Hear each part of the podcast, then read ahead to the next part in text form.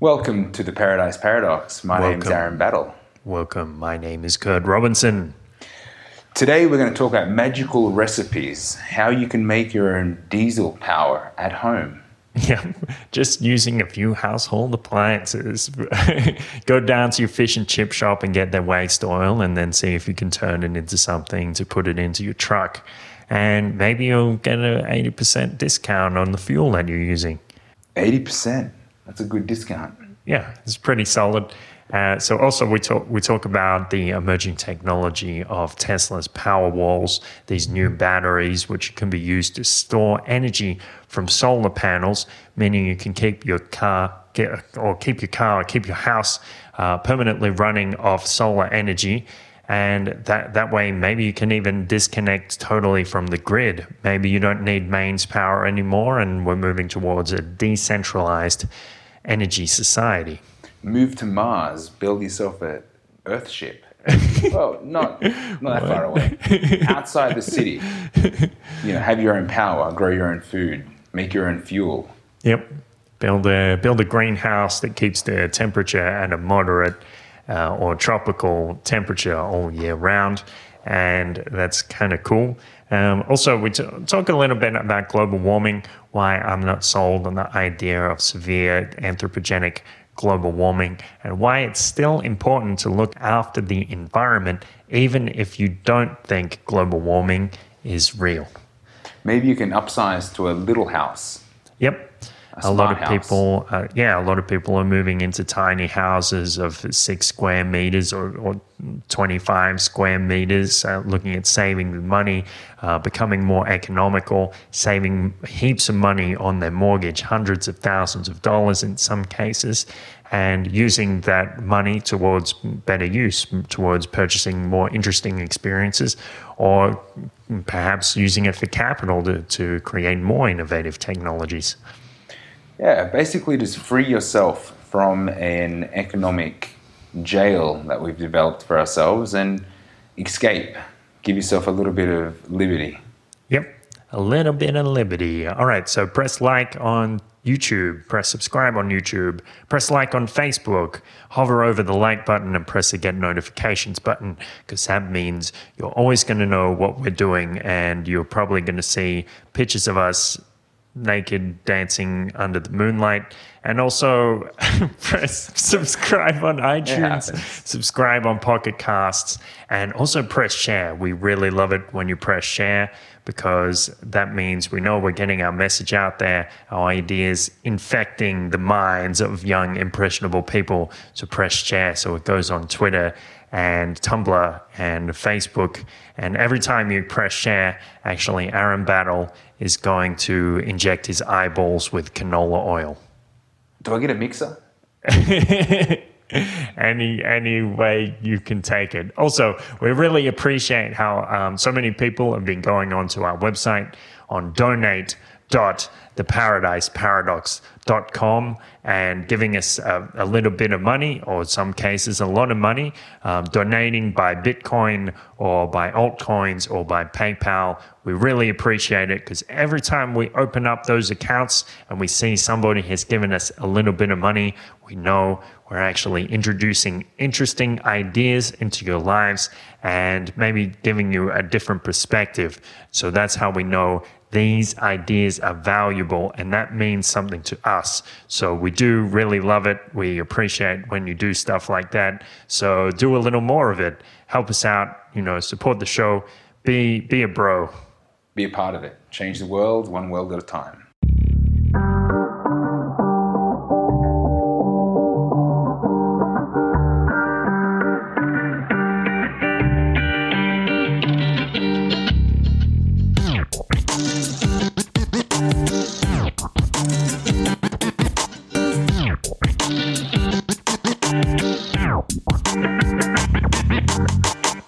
Talking a little bit about different ways that people are going to use technology to conserve energy, maybe to save money, and look at different ways of, of living so they can have uh, maybe a more fulfilling life or maybe uh, to affect the environment positively as well, or at least not affect it negatively. And I think it'd be good to discuss a few options where you know they can people can feel a little more uh, liberated or not uh, not to slave so much just to um, live. yeah, yeah, That's essentially it. So you know, get, opening up a few different a few different options um, to technologies and fuels and methods of living, so that we're not so we're not wasting so much value in traffic on our way to work, or uh, I guess uh, using the, the fuels that we are for electricity to heat, cool, and live within our within our traditional homes. So you know, a few a few new ideas. Yep, yeah. So we've got things like on on biofuel and solar panels, and and these things are uh, quickly becoming more and more possible, and uh, some some other ways to save money too. So of course. Yeah, people are talking a lot these days about global warming or climate change, depending on your perspective. Now, personally, I don't really think global warming or climate change is uh, anthropogenic climate change is such a big deal. Uh, I don't think it's as, as severe as what people make it out. And so, sometimes I, I don't really pay much attention to the press on this because I know how how wild and sensationalistic the press can get on things like this. So it blows my mind sometimes because I'll, I'll start having uh, talking to somebody about it on Facebook, and I'll say, you know, uh, well, I guess you know, there's there's something to this climate change. Obviously, human beings' uh, actions are affecting the climate in some way, and then somebody else comes in and they're like waving their arms in the air and saying, "Ah, we're gonna fucking die, and the world's gonna like blow up into a ball of flames," and I'm like, "What are you talking about? Like, where does this come from? This is the." I'll tell you where it comes from. It comes from crazy TV Yeah. and maybe extreme weather. We are seeing a little extreme weather, like winters that have been colder than ever. Um, Okay. A, a little bit, you know, hotter climates than, than normal. But I think the question is uh, are, are humans the fault of all this? And, and what terms are we using? Because global warming and climate change are two totally different things. And well, yeah, yeah. I think they get. They Well, get they're not totally different things, but they, do- yeah. They're, they're in the same basket, but I think the way that they're marketed to us is uh, is often incorrect. Yeah, yeah. Well, I've I've heard people claim that it changed from global warming to climate change because uh, oil companies wanted it to change that way, and they wanted they wanted to get a, a better angle on the on on the marketing of, of this type of idea. But I've heard the opposite argument as well that it's actually the the people who who think clim- anthropogenic climate change is a, is a real thing and a re- and a huge thing. Um, it's it's also because because uh, if you call it global warming, then it's a very specific thing. You're talking about um, progressive increase or an exponential increase in temperature.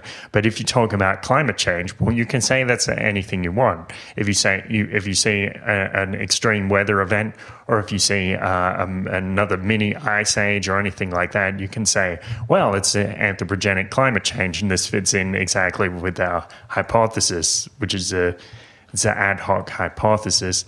And uh, the, the weird thing about this is, I mean, I, I, I talk to people and they, they claim that there's this scientific consensus about it. And I, I remember I even had one conversation with a friend of mine, and he said, "Yeah, there's a, there's this consensus," and, and, I, uh, and I was like, "Okay, uh, so what value does a scientific consensus actually have?" Uh, and I, I can mention examples like 200 years ago. Uh, all scientists, uh, in all reputable scientists, there was a scientific consensus that meteorites didn't exist. Now, that's not true, uh, at least according to our modern science. So, so the question is, what value does scientific consensus actually have? Um, the the answer is not not a lot. But then I said, okay, you have to show me evidence that there's a scientific consensus. And normally these people say, uh, I don't have any evidence. I just read it in the newspaper, and I'm like, really? I mean, if you saw something scrawled on a bathroom wall, would you would you come out and tell me that that's news? Because that's about the level of, of evidence that you're providing me here. Um, now, if you look at I, I'm, uh, I don't know if the, there's probably some other studies which are better, but one of the studies which is commonly cited is Doran Zimmerman. And what Doran Zimmerman actually did was, was send this poll to about 10,000 climate scientists. And then the, about 3,000 of them responded. Doran and Zimmerman narrowed it down to 79 respondents who, who they thought were qualified on the question. And then they said, well, 97% of the respondents agree with it. And you can see why this is kind of nonsense because it's saying it's a 97% consensus, but they've only actually looked at about, what's that, less than 1% of the people that they originally polled.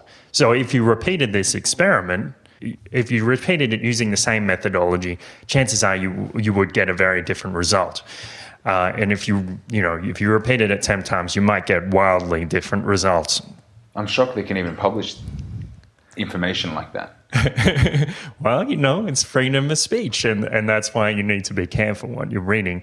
But this, these are some of the things that the scientists said when polled. I mean, obviously, they, they asked the standard questions, I guess questions you'd expect them to, to ask in this poll. They asked if you know, over the last 200 years, do you think the temperature has gone up or down or, or, stayed the same? And then the second question was, do you think uh, humans human action has had a significant effect on the climate on climate change?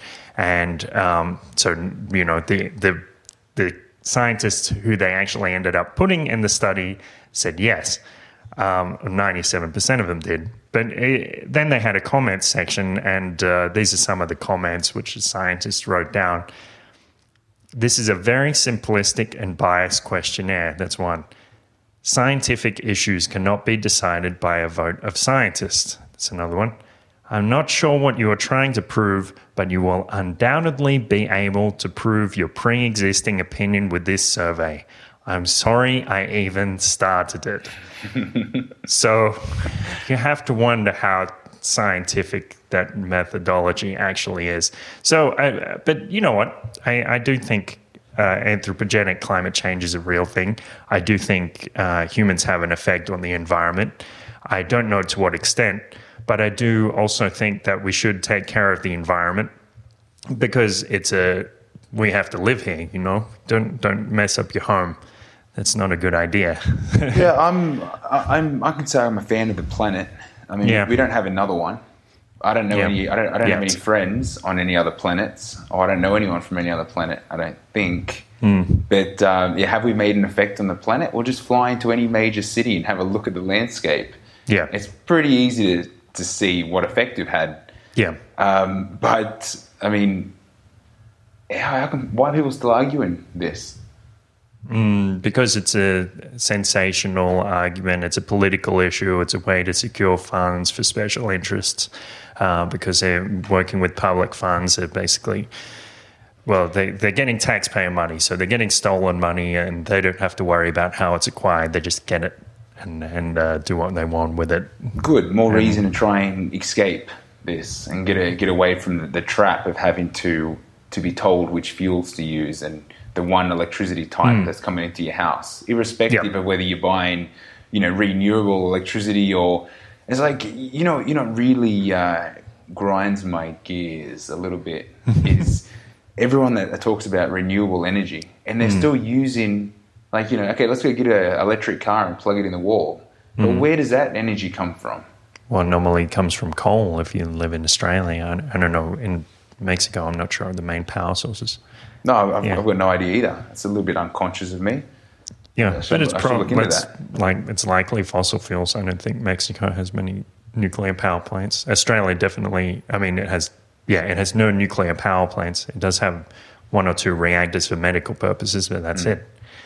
Yeah. Well, cool. Um, so the electricity that we're using, irrespective mm. of, of where uh, where it's coming from and what, what it's generating, I thought it was cool to have a look at the technology side. So yep. I mentioned to you the uh, the Baghdad battery, which I originally thought was like an Egyptian battery of, of some kind. So I thought, you know, that, that's that sounds like a cool idea. Ancient technology making a comeback. Yeah. Let, us have a look at what it is. And there's a few videos on, on YouTube that, that shows people making them, or you know, you can find documentaries quite easy. There's documents everywhere.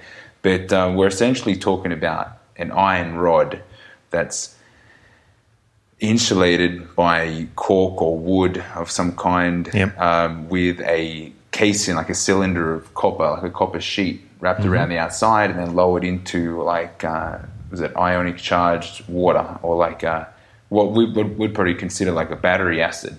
Yep. Um, and then it's put into like, it was in, it was found in a little clay pot with like a, a little wooden lid. And it's like, you know, this is technology that they found that was 2,000 years old. Is it really that different to what we're using now in the case of, of batteries or storing, you know, mobile electricity? yeah. Well, you know, it's uh, some things are classic, I guess. I, And I don't it- know. But it's it's not like it's uh, it's not like it's it's something you, you don't believe. It's like what the, the ancient Egyptians had batteries. Like pff, whatever. What do they need to charge? It's like just they're just commonly dismissed. But um, but anyway, you know, it's the same same kind of design we're using thi- now. so this one was in the Middle East, right? You said it's from Uh, Baghdad, well, it's yeah, it was called the Baghdad battery because they found it in or nearby Baghdad. right? But um, yeah, I, I, I thought it was the Egyptian battery. I mean, that's what I looked Right. for when I heard from it. But um, I'm not sure why. So there might be one. that. In, there's probably one in Egypt as well. Well, I- I'm sure if there was one, and I was doing pretty magic tricks back then, um, lighting. I don't know. I don't know what would it, what would what what did they have? I've got no idea. Uh, let's say like maybe primitive light bulbs of some kind. Yeah. Uh, I'm not sure, but um, magic. Let's say. Um, yeah. Or it's I- not like one of these guys that walk around at bars and they, they they give the two people electrodes and everybody holds hands and they all get electrocuted. That would have been cool. like, it's a party trick. Like, This there's is what like- people do for fun in Mexico. Have you seen those games? they do it here. They, I mean, You never, you never seen that? I mean, they do it here too. Um, Yeah. No, I've, I've seen it on cruise boats and stuff, but Okay. I've, I've never been to a bar where they've, where they've done that. Actually, I lie. I lie. That's how good the bars are. Um, no, I did see it in Cancun a few years back. All right. Yeah, it's like, you know. And then he, the guy asks you for five pesos, and you're like, "What? I'm paying to like be tortured? What Yeah. is wrong with you?" No, well, usually these places are open bars, so you're not even sure what like what he's saying or doing. well, because you're so drunk. Or... oh well, I mean, I might have been. All right. Well, I don't think the Bag- Baghdad battery would produce more than 1.5 volts, so it's prob probably not enough to, to give you a, a shock anyway. No, I, I don't know how effective they were, but the, the one that was recreated on the, the YouTube video I was watching had like nine mini mini volts, uh, millivolts. So um, yeah, I, I- Okay. I don't know how useful that is, but I mean, nevertheless, it's like some kind of ancient technology that we decided to keep using today. yeah. So that, that's cool. Yeah. Yeah. Uh, so let's see. So, one important technology related to that is the Tesla Powerwall. So the Tesla Powerwall is the, like this device you can put it on your wall, maybe stick it in your garage. It doesn't take up much space, and it's going to store the electricity that you get from your solar panels. So I was looking at some figures. I mean, the Powerwall itself cost about three thousand five hundred dollars, and uh, in Australia, uh, oh, so that's so that's US dollars. Sorry, three thousand five hundred US dollars. In Australia, um, solar panels cost um, if you want to get three three kilowatt hours worth of solar panels, stick them on your roof. Um, it will cost about four thousand five hundred Australian dollars. In the US, it would cost about two two thousand nine hundred. So you know, you put these two together, you got the solar panels, and you you got the power wall. Um, it will cost you less than ten thousand dollars, and that will stop you being dependent on mains power, and you your um, you know stop using that fossil fuel that you're probably using on, on nuclear power if you don't like nuclear power.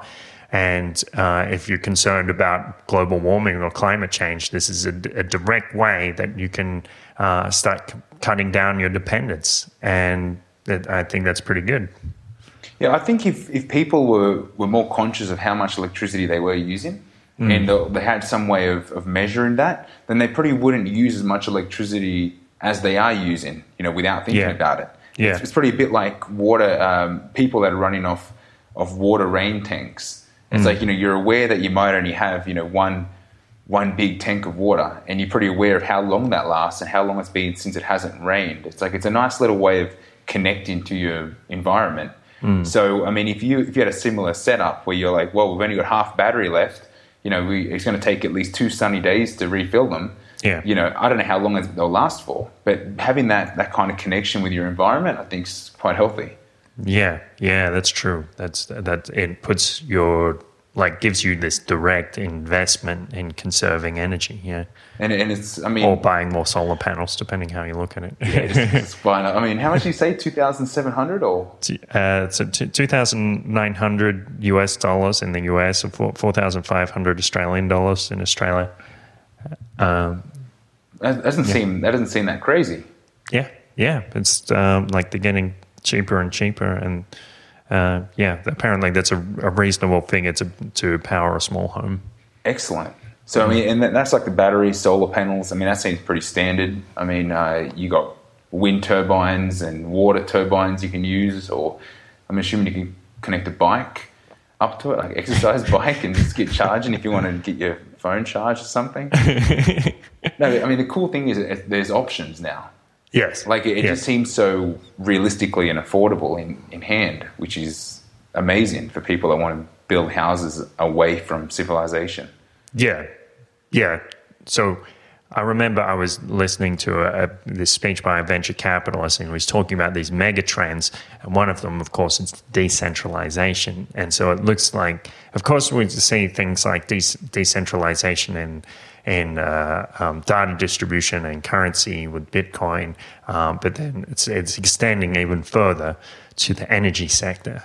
So uh, this is one way which decentralization is going to affect us. Like we don't have to be connected to mains power anymore if we don't want. Um, we can have our own house out in the bush, maybe. Um, you know, so it, it makes well, it, it makes distant living more accessible too. So so maybe people who want to get out of the cities and find some cheap land somewhere somewhere else, especially in Australia where there's so much land um, that's pretty much unused.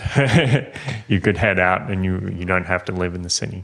Yeah, I mean that, that's kind of the big dependent is the you know we're dependent on energy, and Yeah. the only way to get connected would be to to look at where the roads are and where the power lines are, and you know where mm. running where running water is. Mm. But if you're able to set that up yourself, there's really no limit on where you can go and live, Yeah. and it's pretty. It's, I mean, anywhere there's there's land outside the cities. It's just it's it's common sense that it's cheaper outside, away from the CBD the cities, and Yeah. you don't you don't want that. You don't want that noise.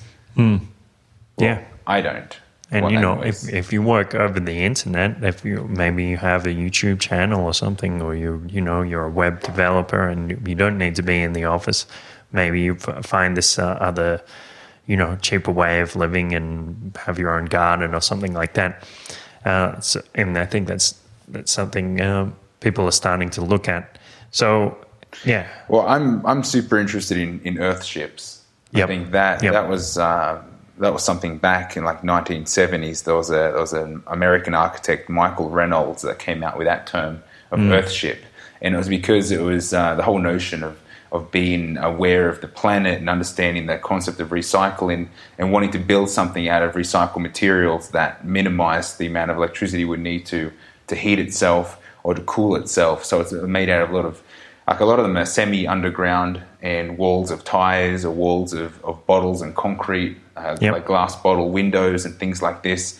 And then um, I think, I mean, they were building them then with, with older style battery packs and, and different types of technology, not like what you're talking about now that are like packaged units that are Yep. designed and ready to go into these places. Yep. So now it's like uh, there's there's no problem looking at those solutions. You don't need to bring in some kind of electrical engineer to redesign, you know, the way a house uses electricity. It's like we already know how to use electricity. Bring your appliances. There's Yep. your there's your power wall, and you know there's your solar panels, and I'm sure everything just clicks together. Like Yeah, yeah. Well, Elon Musk makes it sound really easy. I'm sure it's in his interest to make things easy for his customers. Uh, but we'll see how it comes out when when more and more people start getting these units, and they're they're also building like a, a huge. Uh, it looks like a power factory uh, out, I think, in the desert in Nevada. So it can just suck, you know, up, suck up all this uh, solar energy. And um, he, he reckons if if you build a few hundreds of hundred of these around the world, then it's basically it's going to provide all of the power needed in houses, and then you build a, a few hundred more, uh, and and then it's he he said like 200 billion units, like 200 billion power walls, would be enough to supply all the energy needs of houses and cars all around the world, uh, which is pretty pretty crazy to think about. And you know, that's these these technologies. The he has patents on them, but he's he's uh, like guaranteeing that he's never going to enforce the patents. So that, that means that people can build on this technology. People can make them themselves, or you know, come up with another company to compete with them and uh, then uh, we're going to see, you know, a, a exponential growth in this technology over the next few years, and they'll get more and more efficient, and and and then um, you know um, our, our dependence on fossil fuels is going to be um, lower and lower and lower. That's exciting. Yeah, yeah. I mean, I, am I'm, I'm visualizing communities that are going to be smaller and, mm. and more spread out yeah. So, I mean, you know, the, the, concept of, of larger governments looking after big groups of people, that's going to diminish as well. Mm. So people are going to be freer, more spread out. There's, I mean, there's so much land to uh, to go out and start growing your own your own produce. Yeah. grow your own food. Um, I, I, like the quote by uh, by Ron Finley the uh, growing food is like printing money. I'm sure you've heard of that. no, I never heard that one. Yeah, now cool. he's he's the um, well, what's what's he called? He's like the the you know the uh, I had the term. It's the um, well, he, he's in like southern uh, LA, and he's uh, he's like the the guerrilla what's it, the, the guerrilla gardener. Guerrilla grower, guerrilla gardener. Okay. Some, something like that. yeah. And uh, so he's, he just started, he just got up one day and said, you know, we, we need to start growing, we need food. So he mm. started growing stuff all over the city where, you know, whether you're allowed to or not, I just got the idea like, there's some land, I'm growing stuff on it. Uh-huh. And he just started covering all of like uh, South LA. Um, yep. So and I thought, you know, it, it's a cool idea. Growing food is like printing money. In a way, it is. Yeah. But it's not. It's, it's not. It's not that at all because I mean, growing food is creating value. Printing yeah. money is like removing value. So it's like I get what he's saying, but I mean, obviously he doesn't get what the banks are doing. Uh, otherwise, he probably wouldn't have said it that way. But, but wow, that's the that's the common vernacular. So. It is, but it's. Yeah. It, I, I, thought it was it was cool. It's like a nice. But yeah, joke. you're right. Actually, yeah, growing growing food, growing your own food is actually more valuable than printing money. I mean, I've, I've accidentally grown plants at my house just by throwing out scraps. And, you know, I hope to harvest five tomatoes soon. Yeah, yeah. So, um, and, and I guess in a way that is kind of like, I'm going to go back on it and say it is like printing money because now I don't need to buy those five tomatoes. Now yeah. I have them. So yeah, you already have them. So you you skip one step in the process. so like I'm cheating, I guess. Yeah, yeah. Cheating the money system by like growing your own food. Yeah. Who would have thought? that easy. yeah, yeah. So that's cool. And a lot of these Earth ships have like their their setup, so their front windows uh, are directed to early morning sunlight, which mm. makes it like a perfect greenhouse because mm. they heat up in the morning and they, they stay they stay that level of, of warm, humid through the afternoon and night, so the plants are solid tropical. all, all right. the time. It's like, and, some of the designs are really. I mean, you, design them any way you want. They, they, they, really look like like you know alien bases from Mars. Like the, the curves and the I don't know, just the I don't know much about architecture, but they're not the traditional house at all. all. Right. so. Um, okay. yeah. It's an interesting description. Yeah. That's my plug on, on Earth ships. Check them out. yeah, cool. Uh, yeah, so I'll talk a bit about tiny houses as well. Um, yeah, let's let's take a break. tiempo de morir. Tiempo de nacer y tiempo de morir. Tiempo de nacer y tiempo de morir. Tiempo de nacer. tiny houses. So this is an interesting thing. Uh, you know, I was looking at the average sizes of houses in the United States and in Australia, and it, uh, they're so, so much bigger than I thought, almost twice as big as I thought. I thought the, the average size of a house was about 130 square meters, uh, like 1,500 square feet. It's actually about 2,200 square feet or, or uh, 230 square meters and sorry 2400 square feet 220 square meters and um, this is this is partly due to, to regulation because what happens is the building companies uh, lobby and they lobby. They don't want people coming in and stealing their business. They don't want some young upstart uh, who's willing to do things uh, with some new e- efficient ways of, of building and, and stealing all their business. They want to keep their business established and, and uh, maintain that oligopoly for a long time. So they lobby for co- building codes which have things like a minimum size that you need to build a home. Like, you know, they might say the minimum size is, a, is 130 square meters and you can't build a home that's smaller than that. The stated intention is to protect people from slum lords, but uh, in my opinion, that's a bunch of nonsense. Uh, like, if you don't want to live in a, in a slum, you know, you, you don't you don't necessarily have to, and outlawing slums doesn't actually remove the problem of housing. So, so that's uh, to me that's that's total nonsense. Um, What, But- what happens if they want to live in a slum? Yeah, exactly. What if you want to sl- save money? Well, not necessarily a slum, but what if you want to live in a small house? And that's the whole point of this, the tiny house movement. So uh, the the thing is, what people do, especially in the United States, to to evade the building codes, they put wheels on their house, or they put the house on wheels, and, and that way it's not classed actually as a house. It's classed as as like a, a trailer or like a, a mobile home. So it doesn't have to comply with the building codes, and that makes it a, a lot easier for them to to do this type of thing. And so people are building homes as small as six square meters, like which is like seventy square feet.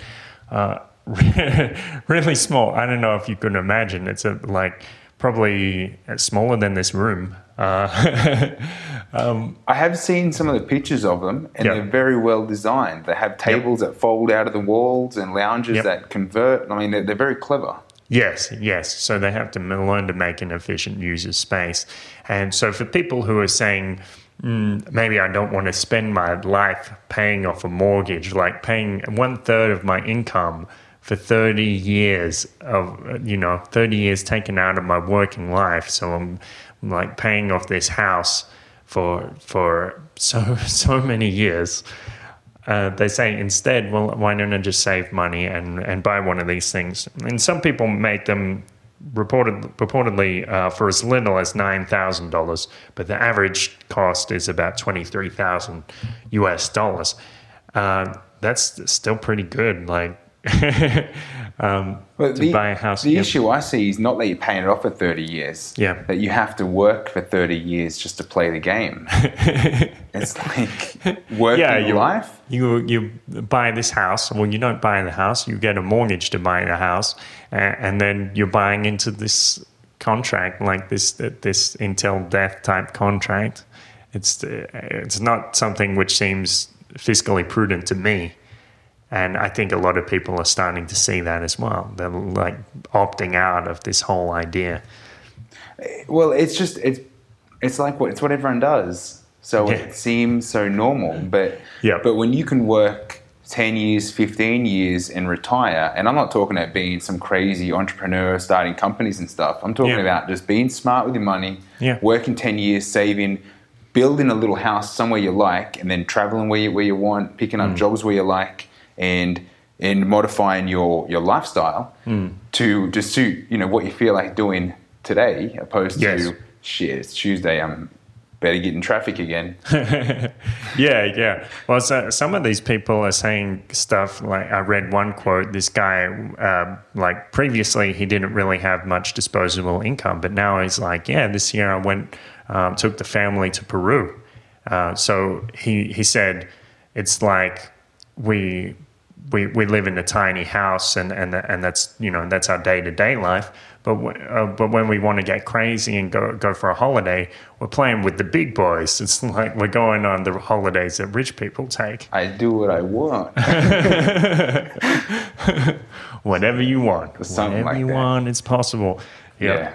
So I I think this is really cool, and people are setting up communities like they, they will build a piece of land and that they will build like you know 10, 10 or fifteen of these tiny houses and they have a communal area. So it's like the communal area is like an extension of your home instead of you having your backyard which is private, you could share it with your neighbors and you know have social interaction as well. So that sounds fucking great. It's, I think it's brilliant. Well, I think we all like school. Like I, I enjoyed school to a to a certain extent for the the social lunch times, the playing okay. sports, the, the hanging out. Right. Fair enough. It's like you know you need to do something. You need to make the most of it. Yeah. But I think a lot of people are too busy trapped in a, in a cycle where we're pulled away from social. Like you don't have time to visit your family Hmm. anymore. Yeah, I, I know from a, because I've got an alternative perspective living here in Mexico.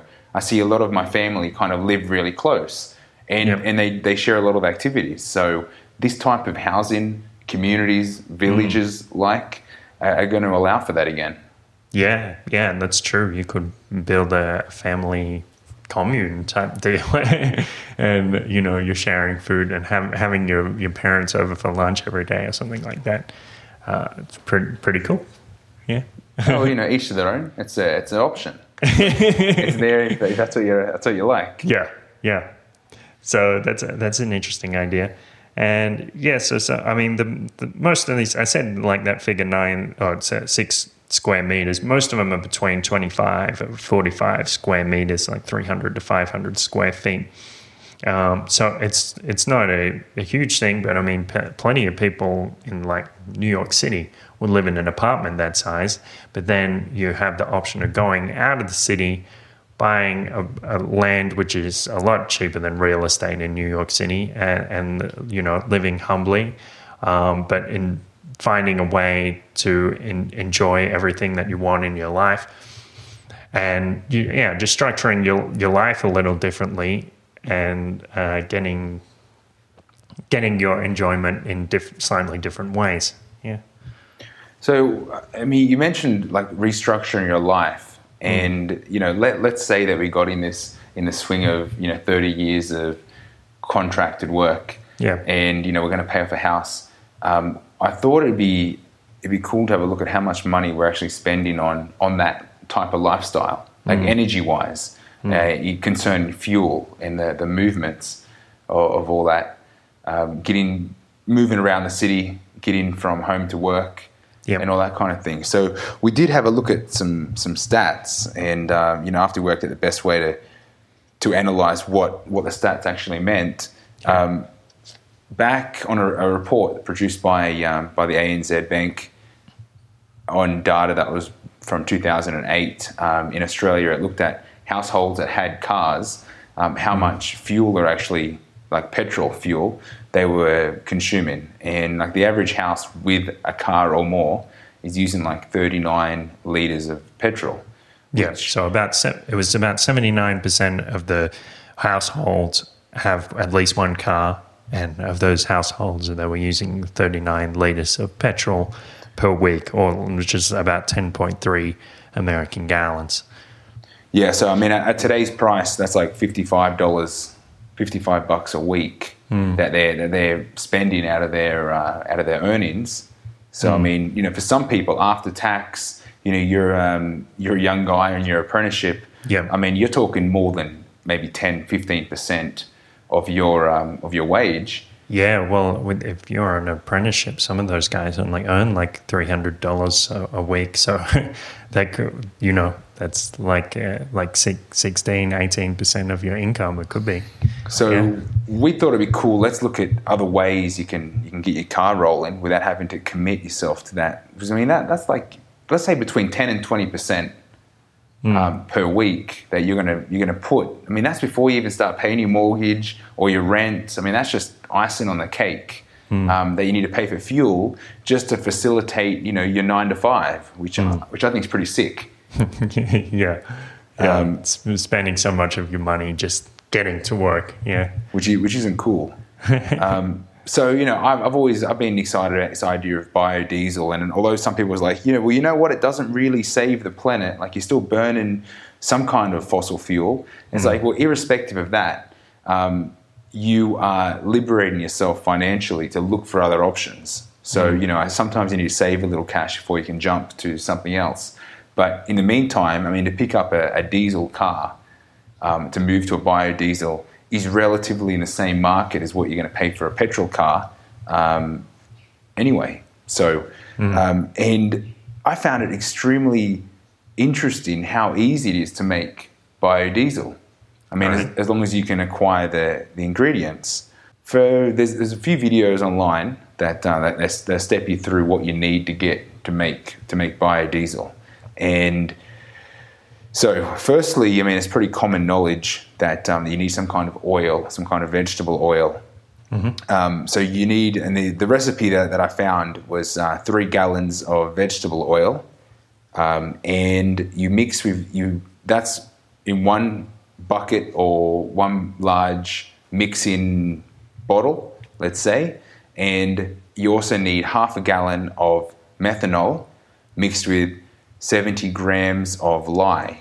And so I, I mean, to, to understand how this how this works is you need to clean the oil first.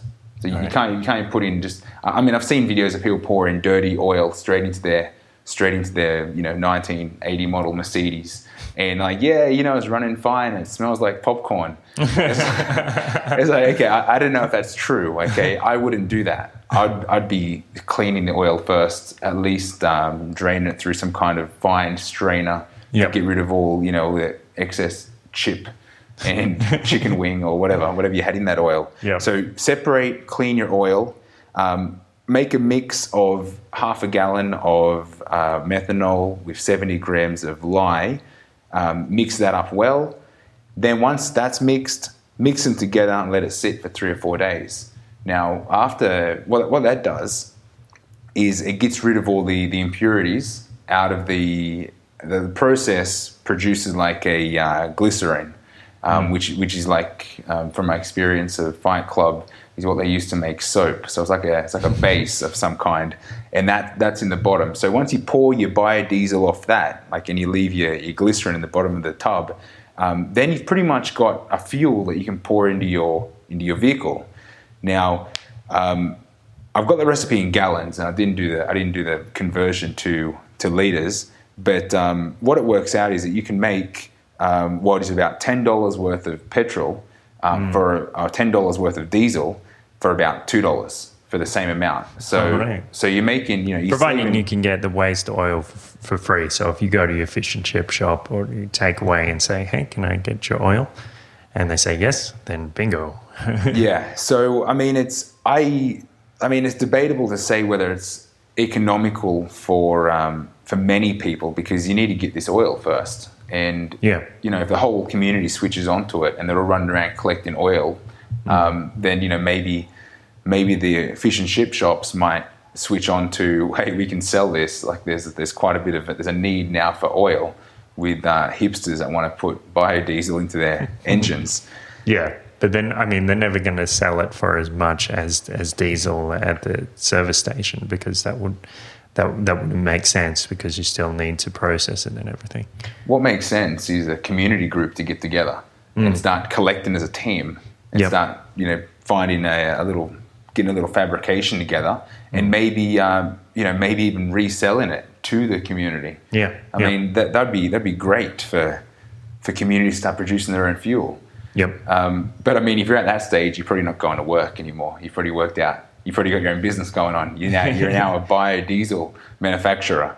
yeah, or you're living in like an urban farm or something. Yeah. See, what I was in, what I thought was maybe, I mean, how can you produce this this biodiesel? Like, because it can't be as good as the real thing, can it? Like, I have no idea. um, well, I mean, it's not not I- really my area of expertise. Yeah. Mine, mine neither. So I spent a little bit of time and, and looking this up. Um, I, I thought, okay, how can you produce the same diesel for like a fifth of the cost of diesel? Like it can't be that easy. Um, and you know, it didn't take me that long to find out that you know, with an with an unchanged engine, like it doesn't affect it. And even on MythBusters, they uh, they did a test, and I don't think they added in the, the methanol and the, they did the lye to clean the impurities. I think they just poured it straight in, like just cooking oil or vegetable oil. Yep. And they said they. Oh, straight from the straight from the bottle though. No, Um, not from I know. I think it was it was recycled. it was waste oil. Okay, yeah, wow. but okay. but uh, I think they just cleaned it. Yeah. And um, I mean, it wasn't like treated or anything. And Right. they they said you do lose ten percent, ten percent power. yeah. um, but the the question would also be how much does it corrode the engine, or the, how much does it affect the engine, and uh, as opposed to using regular diesel. Well, that, that's the thing. Um, They actually say that using biodiesel because because of the of the the chemical qualities of it, it actually does the opposite and it prolongs the life of the engine. Wow. It's actually Okay. more lubricating to the engine than uh, than whatever yeah, than a petroleum based diesel. Wow. So Okay, um, that's crazy. You know, you might lose. I mean, I'm not sure whether you do lose ten percent because there's reports saying that you don't. That, right. That is and like, it, it depends on how much you, you clean the fuel as well. Yeah. Yeah, I mean, if you if you treat it and you make it, you know, to a, you know, if you treat the the fuel, I mean, the the diesel, and you clean out like, and you do, I mean, you make sure no glycerin gets into your engine, like you're only using like the, the top liquid. Then, um, then apparently, like it extends the life of your, of your diesel engine because of the, the lubricating qualities, and it, it's like your engine and your power is completely unaffected. So Alright. I, I thought, okay, that, that sounds pretty crazy. Um, as in, you know, this is some kind of, of almost like a, a lie that that I that I, I was believing. I mean, I was never Yeah. told this, but I, was just, I, just, Yeah. I just assumed that you know you go and buy your diesel, it's a better product.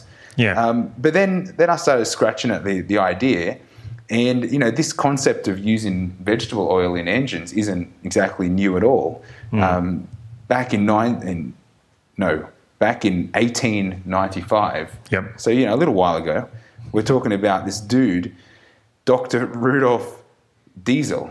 That, that's his name. He- Okay. He, he apparently developed the first diesel engine to run on vegetable oil. So that's what it was supposed to do in the first place. You know, my my, uh, my uncle's name was uh, D- Dr. Um, Hans Hopkin um, Garbage Bin, and he was the guy who invented the garbage bin. Do you, is that is that real? the guy invented, invented named Diesel. I think that's real. I hope that's real. I mean, you Got- should, you should be a billionaire. the garbage bin is like in every house. collecting royalty. Okay, is this real? I, I need to check. But apparently, he didn't use vegetable oil. He used some kind of peanut oil, and it was on World Exhibition in Paris, like Right. back in At the World Fair. at like about 1900. Like it does seem very very square these details. but um, I don't know. Maybe, maybe it's maybe it's possible. Yeah. Um, yeah, it's pretty cool. Well, I, I, I don't know. I mean, I, I want to get a diesel engine and I want to make this fuel, and let's see let's see what we can do. But um, And how is it in terms of emissions? Okay, no, I did. I did check that out too. Um, well, um, before we before we jump to like emissions, we need to look at the whole like the whole life cycle of like the, the fuel, like the way it's made as well. Because we're talking about a recycled product. I don't know. I don't know how diesel's made, like real diesel. But I mean, you look at the way they pull pulling petrol out of the Gulf of Mexico and what they messed up there. It's like you mm. know, there's it's it's bigger than just you know burning your burning your fuel. Yep. I mean, like, Yep. you know, it's like how we- absolutely, yeah. like- oil oil spills so environmentally damaging. So you know, if we can use peanut oil instead, then why not? Yeah, and, and they're delicious. Delicious engines. Mm. Well, the, I mean, the, the stats I got for um, for biodiesel, and um, you know, I thought it was important to make sure that you're aware of like we're talking about recycled products. So um, on top of that, it's like eighty percent less carbon emissions, uh, as in carbon dioxide emissions. Um, there's no sulfur in the fuel, so I'm not sure what burnt sulfur does or what a, what a emission that does, but apparently 100% no sulfur is supposed to be like a that's a positive. Okay. Um, there's a 90% reduction on, on unburnt um, hydrocarbons, 75% and 90% on uh, aromatic hydrocarbons. So, I mean, you don't have the same smell, I'm assuming. Like, Right. I mean, I was, I was caught in traffic today, and that's, that's, that's not where you want to be. Yeah.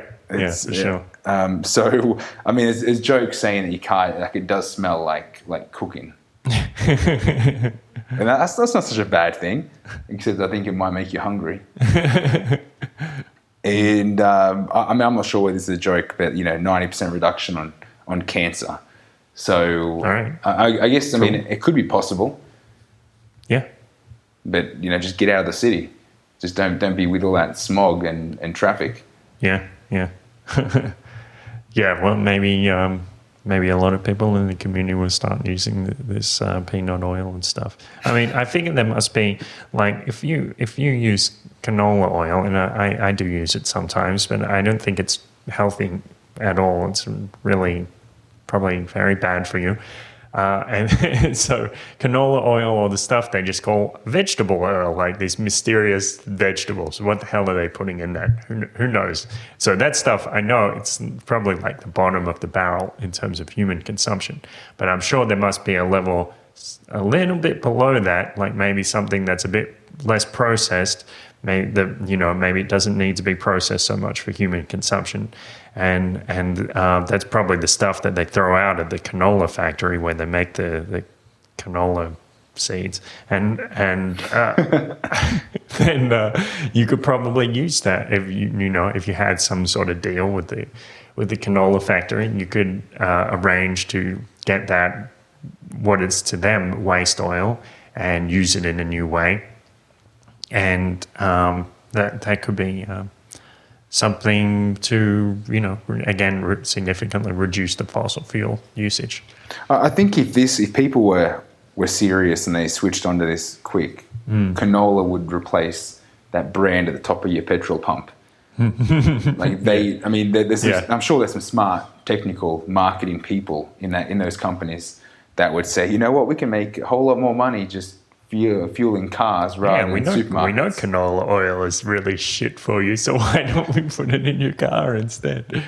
It's it's pretty already that grade. It's pretty already diesel grade. yeah. yep. Diesel grade canola oil. Yep. You know the real name of canola is actually rapeseed. Canola is just the like the brand name. Like, what can we call this instead of violation seed? Let's call it can- Canadian oil, canola oil. Brilliant. Yeah. They're geniuses. Yeah, yeah. Um, there's a there's a lot of uh, emails circulating about that, how saying how uh, canola oil is like it's. I don't know what they say. There's, I, I made a joke about it saying canola oil is actually squeezed from the pores of can, Canadian teens. So don't support canola oil if you want to um, make sure that Canadians aren't sold into slavery. Don't do it.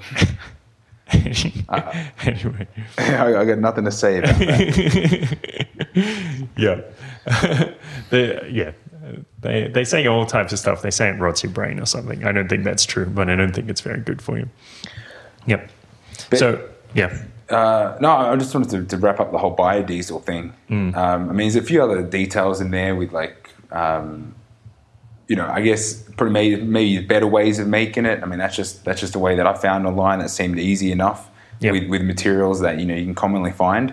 And you know, maybe it isn't like you know the best step or the, the right step into like you know being more eco-friendly, but um, but not supporting the the petrodollar and moving away from a from a, a petrol economy Yep. is, is like is, is going to help the community more than I think people are aware of. Yeah, yeah. Well, if it's really as cheap as you say, like if it costs 20% of what diesel does, then you can actually, I mean, what um, commonly happens when people have more disposable income, they, they will choose to buy products that are more um, environmentally friendly. So even if the if, if using this biodiesel isn't that great for the environment, then those savings get passed on to other areas. Uh, or you know, people even use that money that they save to develop a new technology, which is useful again. So you know, it's small small steps. And it's not worse for the for the environment. Yeah, It's like it's it's not like it's a bad step, but um, yeah, the the innovation of extra money and you know extra focus going into greener fuels yeah. can only can only move into a good step once we start moving away from where we are. Uh, now, did you have something to say about those fermentate uh, fermented fuels as well? Uh, well, there was there was a case I found where there was a guy that he's loo- he's looking at. He found a a bacteria that was able to because I mean originally they they started using like ethanol based fuels Yep. as like a substitution. Uh, so um, the problem with that is there's really only a certain range of, of vegetable product that you can use to produce uh, that type of fuel or you know that type of sugar to make the ethanol.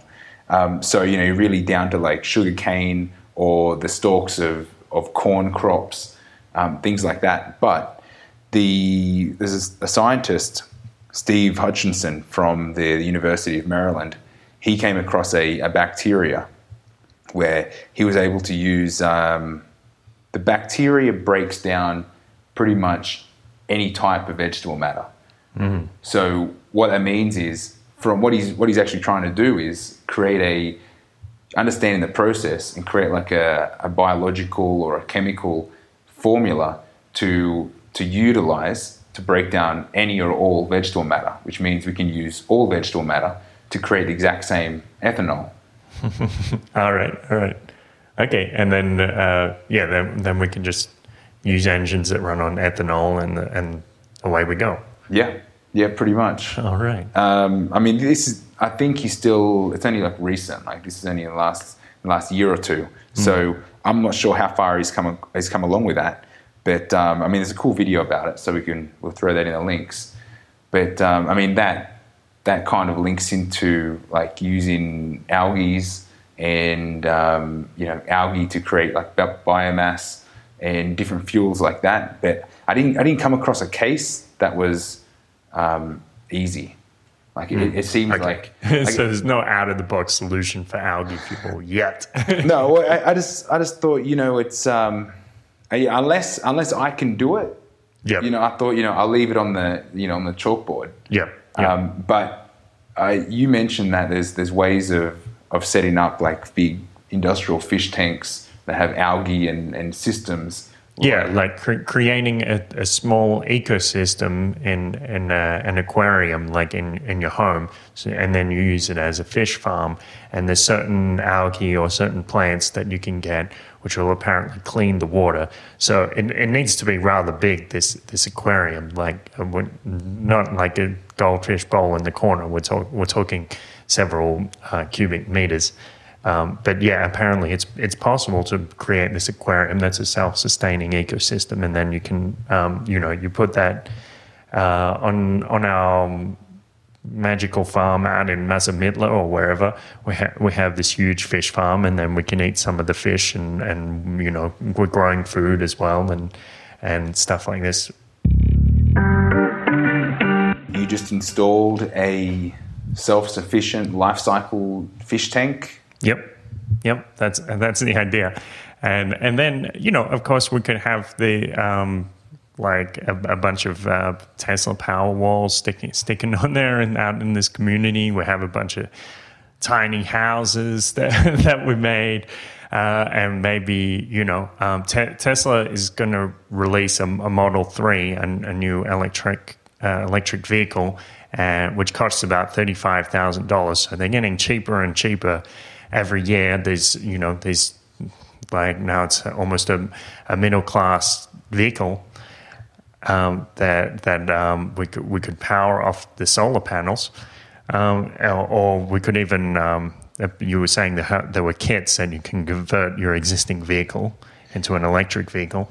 Yeah, I've I've seen I've seen electric kits for like you know the old school VW Combi and the Bug, or the Vocho here in Mexico, commonly named as. Yep. Um, you know, and they're not that, they're not that expensive. Um, I mean, if you're talking about battery technology getting a lot better, because I think that's ex- that's the expensive part, getting the the battery pack and the, the setup. But the engines itself, I think, are only like maybe five grand, um, and and they're designed just to bolt on to the the existing gearbox system um, for these 1600 you know engines. So and they look really neat.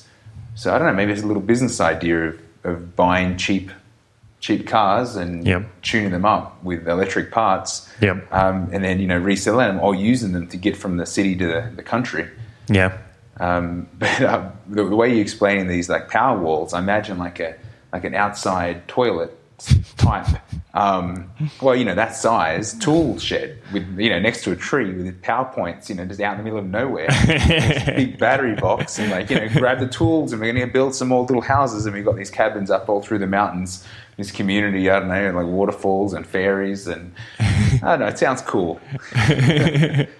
Yeah, we get the in, industrial sized, uh, like one gigawatt hour um, the power wall, and then we're, we're starting a whole community out out in out in Pueblo or something, out in the middle of nowhere, uh, running around. Yeah, sorry. high in the mountains, so there's no for this global warming and the melting of the ice caps. we, don't have, we don't have to worry about the rising water level. I don't know. We might Yep. have beachfront by then. I don't know how how high can the water go. Yeah, so we we plug in a hydroelectric unit. That's a, that's another an interesting thing I, I saw just briefly.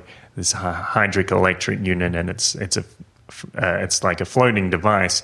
So you put it in the river, and it's non-disruptive, and, and that can generate electricity too. Uh, so you know you get you you can be getting solar, and if there's no sun for some reason, then you're getting it from the water, and then you're storing it in the power wall, and you're using that to to um, start your car, or you're growing your own vegetables and fermenting them, um, so so you can make um, ethanol fuel, or um, or going around the community and getting the garbage and converting it into oil. That's a that's another possibility. Um, yeah, and So many options. I'm thinking about Yeah. sauerkraut, growing your own uh, cabbages and fermenting them. sauerkraut for fuel. Yeah, sauerkraut. Well, fuel for this machine. you, you got you got to fuel the primary Yep. first. um, so good, good, uh, good food. But I mean, that's the whole idea of getting out of getting you know cheaper real estate away from the cities, where you know where you can you know explore these kind of options and and grow these kind of communities. And, and change the way you live. I think if we change the way we live, we wouldn't consume as much electricity Yeah, that's right. Yeah. Uh, or fuel. yeah. Like it just changes the way you changes the way you live your life. Yep.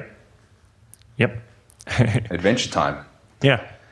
Cool. Uh, so those are some uh, great ways which we might see the world changing in a few years. Like may, maybe people won't be living in in cities so much to set set up their own communities because they they have more um, accessibility through through the internet to, to make money, or they you know they find uh, other ways to get by uh, using um, the combination of all of these technologies. And that's going to be very interesting. You know, you hear people talk about overpopulation, but, uh, you know, there's so much space on the Earth's surface, even on, on land, uh, that's still not used. So, um, so, so I think that's, uh, you know, that's a great way we can work towards a more sustainable future for the human race. We won't even need to build them. Yep. We'll have 3D printers just doing circles and building teepees. Yeah. I just got to turn yeah, up. yeah, yeah, yeah. Three D three D printers um, building our houses for us. That's a that that could be a possibility too. Yeah. Uh, great. Okay. Uh, so my name's Kurt Robinson, My name's Aaron Bassel. And this is the Paradise Paradox. So press like on YouTube, press subscribe on YouTube, uh, press like on Facebook, press the get notifications button on Facebook, like hover over the like button and press get notifications so you can be sure to get everything we're, we're talking about and be a part of the conversation.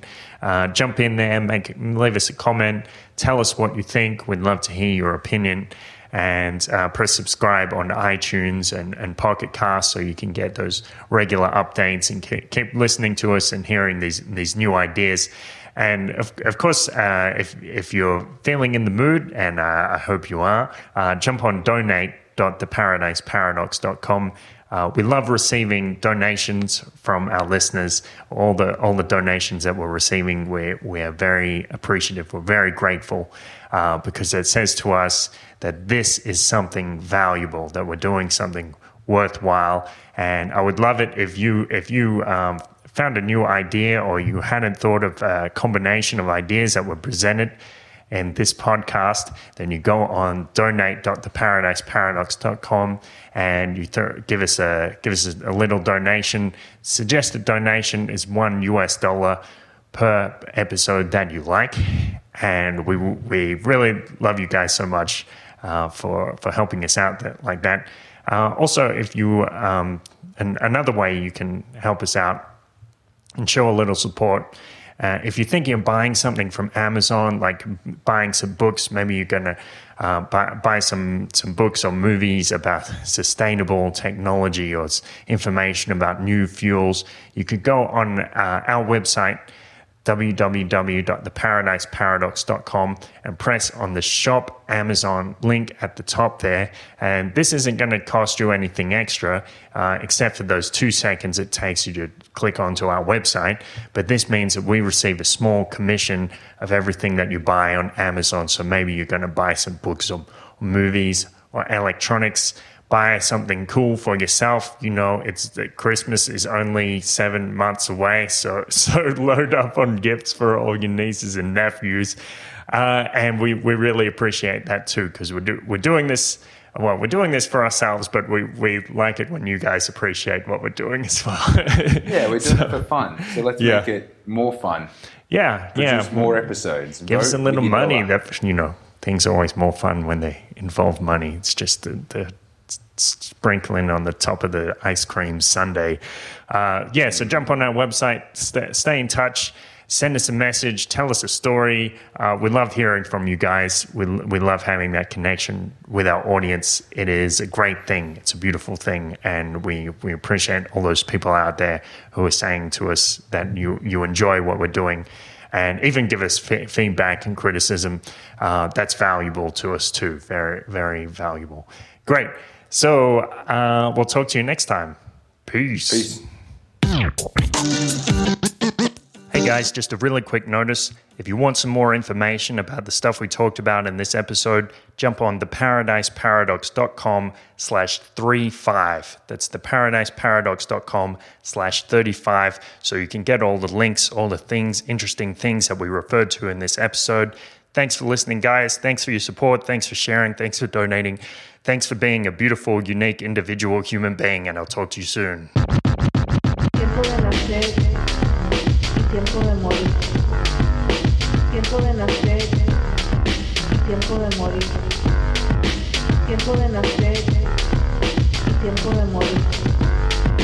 Tiempo de nacer